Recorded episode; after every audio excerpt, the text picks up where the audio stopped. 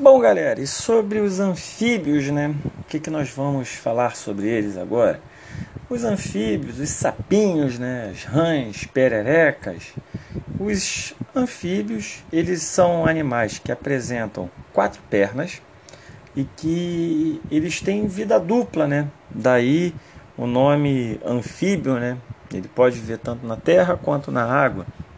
Eles vão depender parcialmente da água, eles ainda precisam da água para reprodu reprodução, precisam da água para evitar o ressecamento da pele, então eles vão viver em ambientes úmidos onde tem água.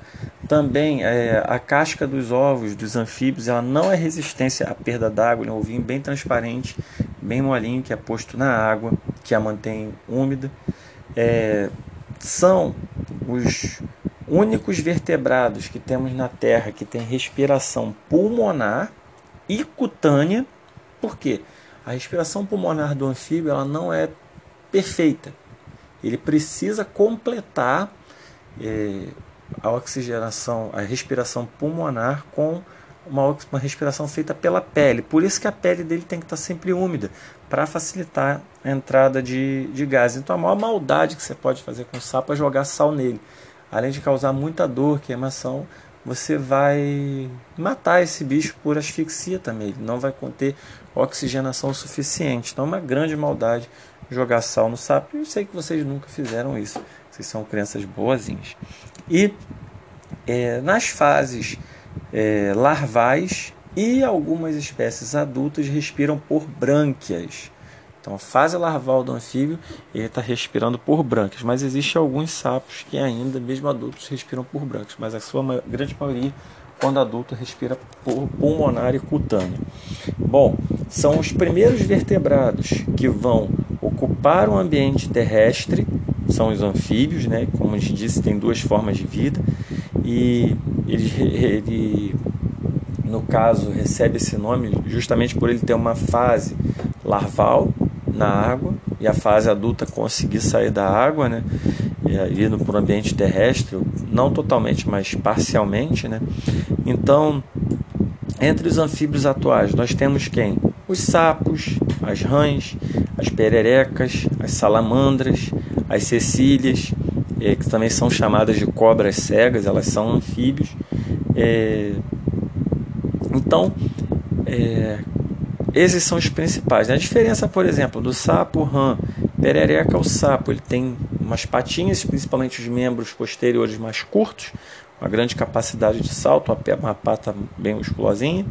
As rãs, elas possuem é, membranas entre os dedos, igual um pé de pato que permite com que ela nade, e as pererecas possuem ventosas, que fazem com que ela grude na parede, na nossa perna, que fazem das pererecas assim exímias escaladoras. Bom, e como que se deu a evolução dos anfíbios no ambiente terrestre? Né? É, análises de fósseis aí de cerca de 400 milhões de anos indicam que os primeiros anfíbios surgiram quando os peixes já dominavam o ambiente aquático. Então, no, enquanto os peixes mandavam no mar, surgem os anfíbios. Né? A ocupação do ambiente terrestre úmido é, foi no seguinte cenário, né? Então, o, os peixes, um grupo de peixes, ele consegue ter características que vai permitir a saída da água. É, esse, esses peixes, eles vão ser capazes de respirar no ambiente terrestre, de se locomover na superfície terrestre. Né?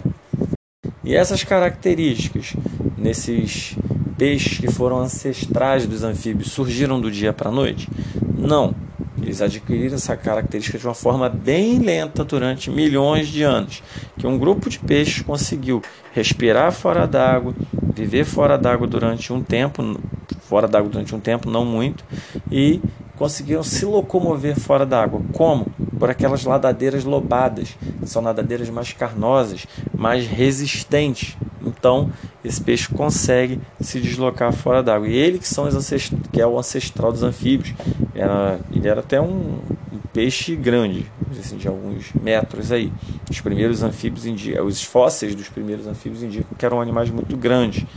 Bom, os anfíbios são bichinhos muito ameaçados, eles são muito sensíveis a, a mudanças climáticas na natureza. Bom, uma coisa que pode levar à extinção dos anfíbios, né?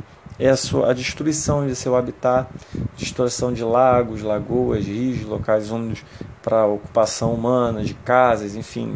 Isso leva ao desaparecimento dos anfíbios, porque ele precisa de umidade, de local com água.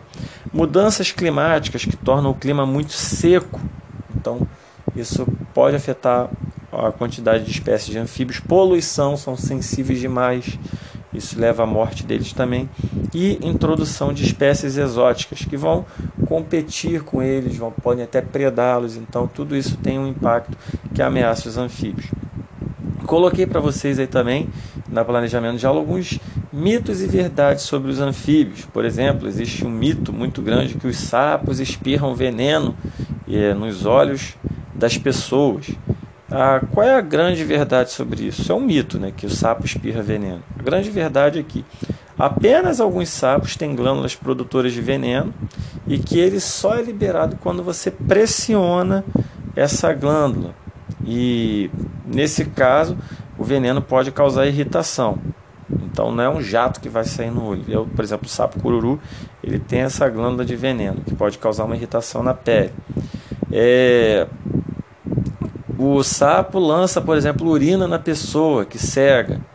Então, isso é um mito. Qual é a verdade? Alguns sapos, quando são pressionados, acabam esvaziando sua bexiga e liberando a urina no, no seu inimigo, que fica assustado e deixa o sapo escapar. Mas essa urina não cega e nem mata, tá bom, pessoal? Então, são, são mitos do, dos sapinhos. Tá? Então, sobre os anfíbios, foi isso aí.